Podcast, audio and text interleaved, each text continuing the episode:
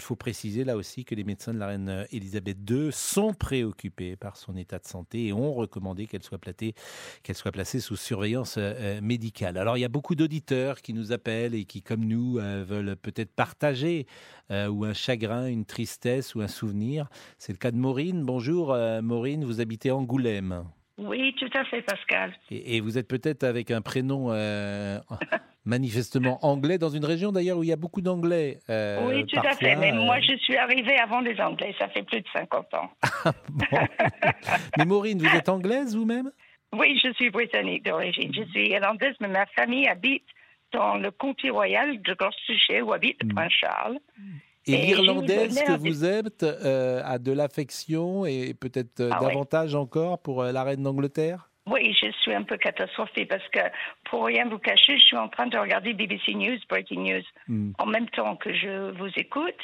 Et je vois, alors, il y a beaucoup de choses inquiétantes. Vous avez tout dit, que les médecins ont averti, que le BBC a mis en Breaking News.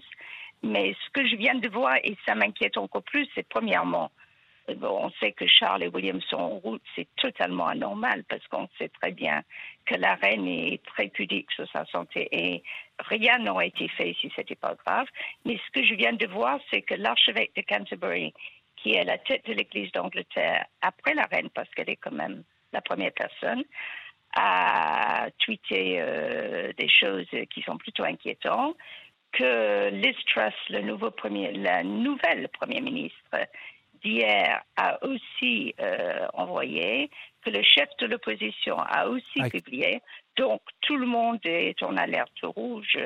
C'est évident que ce n'est pas euh, c'est pas commun. On va Bien sûr. Et quand vous disiez que vous regardiez BBC, c'est la première chaîne britannique que vous regardez qui s'est mise en breaking news, qui est une chaîne, c'est important, qui n'est pas une chaîne info, c'est une chaîne généraliste. Ah non, hein, non, non, non, c'est le BBC News, c'est le, le nec plus ultra en ce qui concerne l'information. Hmm, bien ah, sûr. Non, non. Oui, il y a des chaînes euh, françaises également. Ah qui ben sont non, je parle pas de la France, bien sûr.